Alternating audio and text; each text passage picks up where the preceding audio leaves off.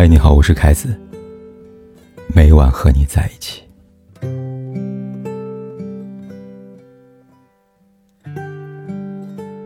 疫情是一场照妖镜，疫情发生后，这是我听到频率最高的一句话，适用于任何场所。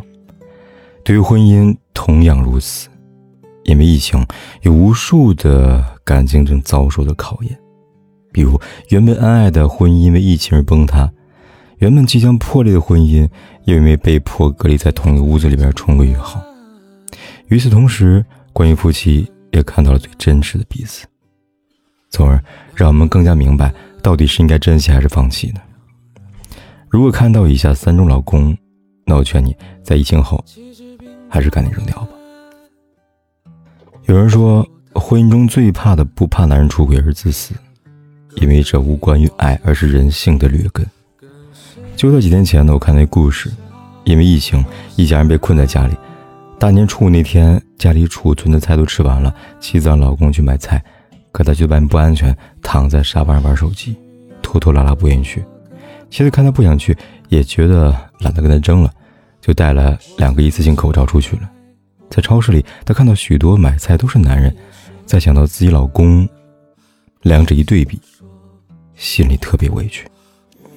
然而她更气愤的是，回到家里边，当老公看到她戴两层口罩时，就指责她自私，不在乎别人，不懂得过日子。听着丈夫的数落，妻子心里边很不是滋味。在这个故事的评论区里边，有很多人给她留言，说这样自私老公不扔掉，你还留着干嘛呢？的确，婚姻里最惨的不是老公不爱你，而是因为自私，因为自私他只考虑到自己的安危，因为自私就不把别人的安危当回事了。嫁给这样老公是一场灾难吧。就像前段时间我曾发表过一篇文章，因为一个口罩我决定离婚了。故事中的丈夫同样如此，自己把口罩藏起来，却隐瞒着自己的妻子。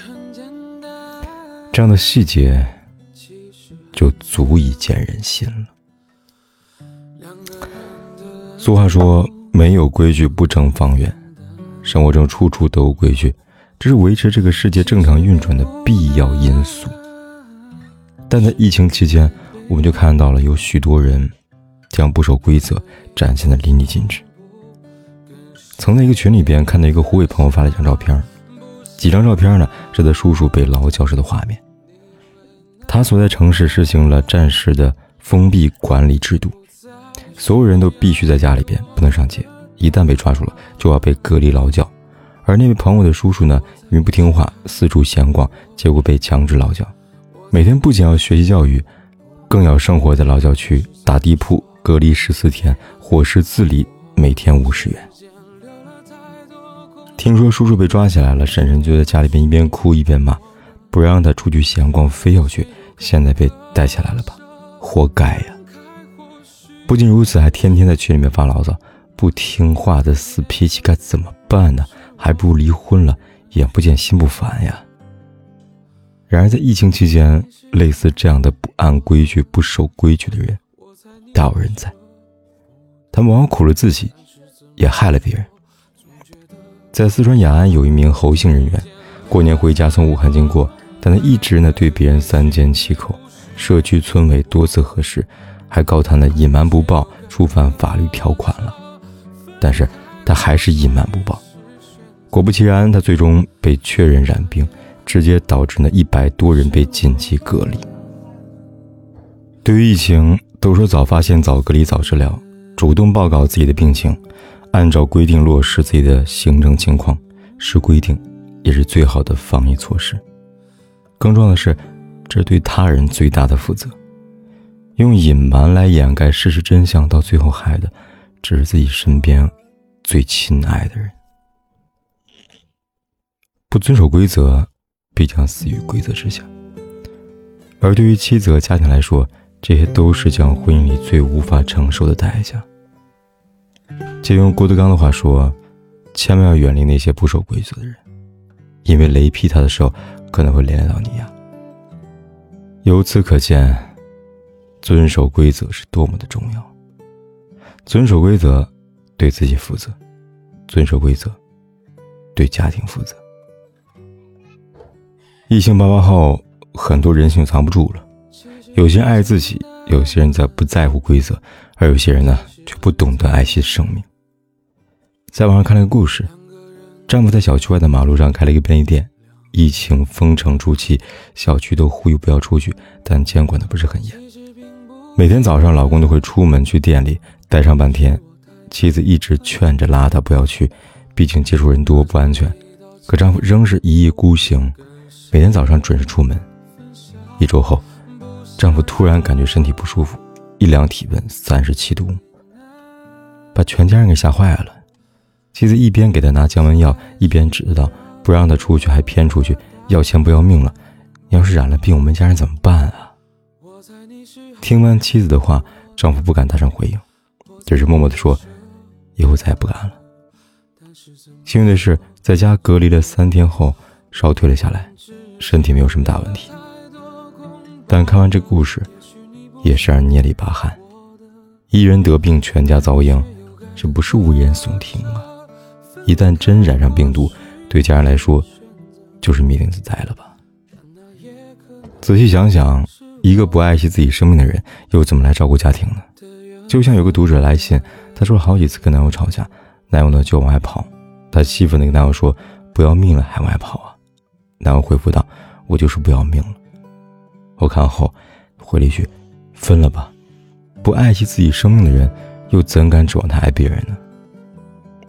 我真的很少劝别人分手，但人命大于天啊，这是用生命来赌气，用自己的安全来让别人屈服的人，这不仅是对生命的不敬畏，更是对自己和家庭的最大不负责任。不敬畏生命，就会无视他人生命，对自己冷漠，同样也会对别人冷漠。这样的婚姻感情，对谁来说都是一场定时炸弹。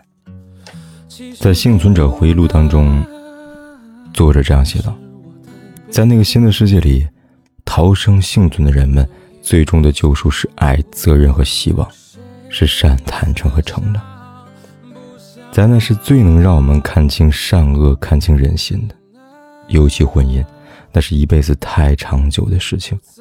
如果遇到了那些自私、漠视规则、不珍惜生命的人，就请早点做好清理的准备吧，不然早晚害的是自己。如果你赞同我的观点，就点个再看吧。也希望在那面前，我们看到的都是夫妻间最美好的那一面。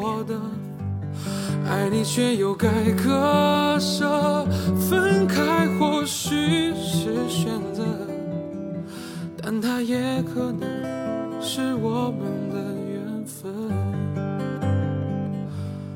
我猜你是爱我的，我猜你也舍不得，但是怎么说，总觉得我们之间留了太多空白格。也许你不是我的，爱你却又该割舍，分开或许是选择，但它也可能是我们的缘分。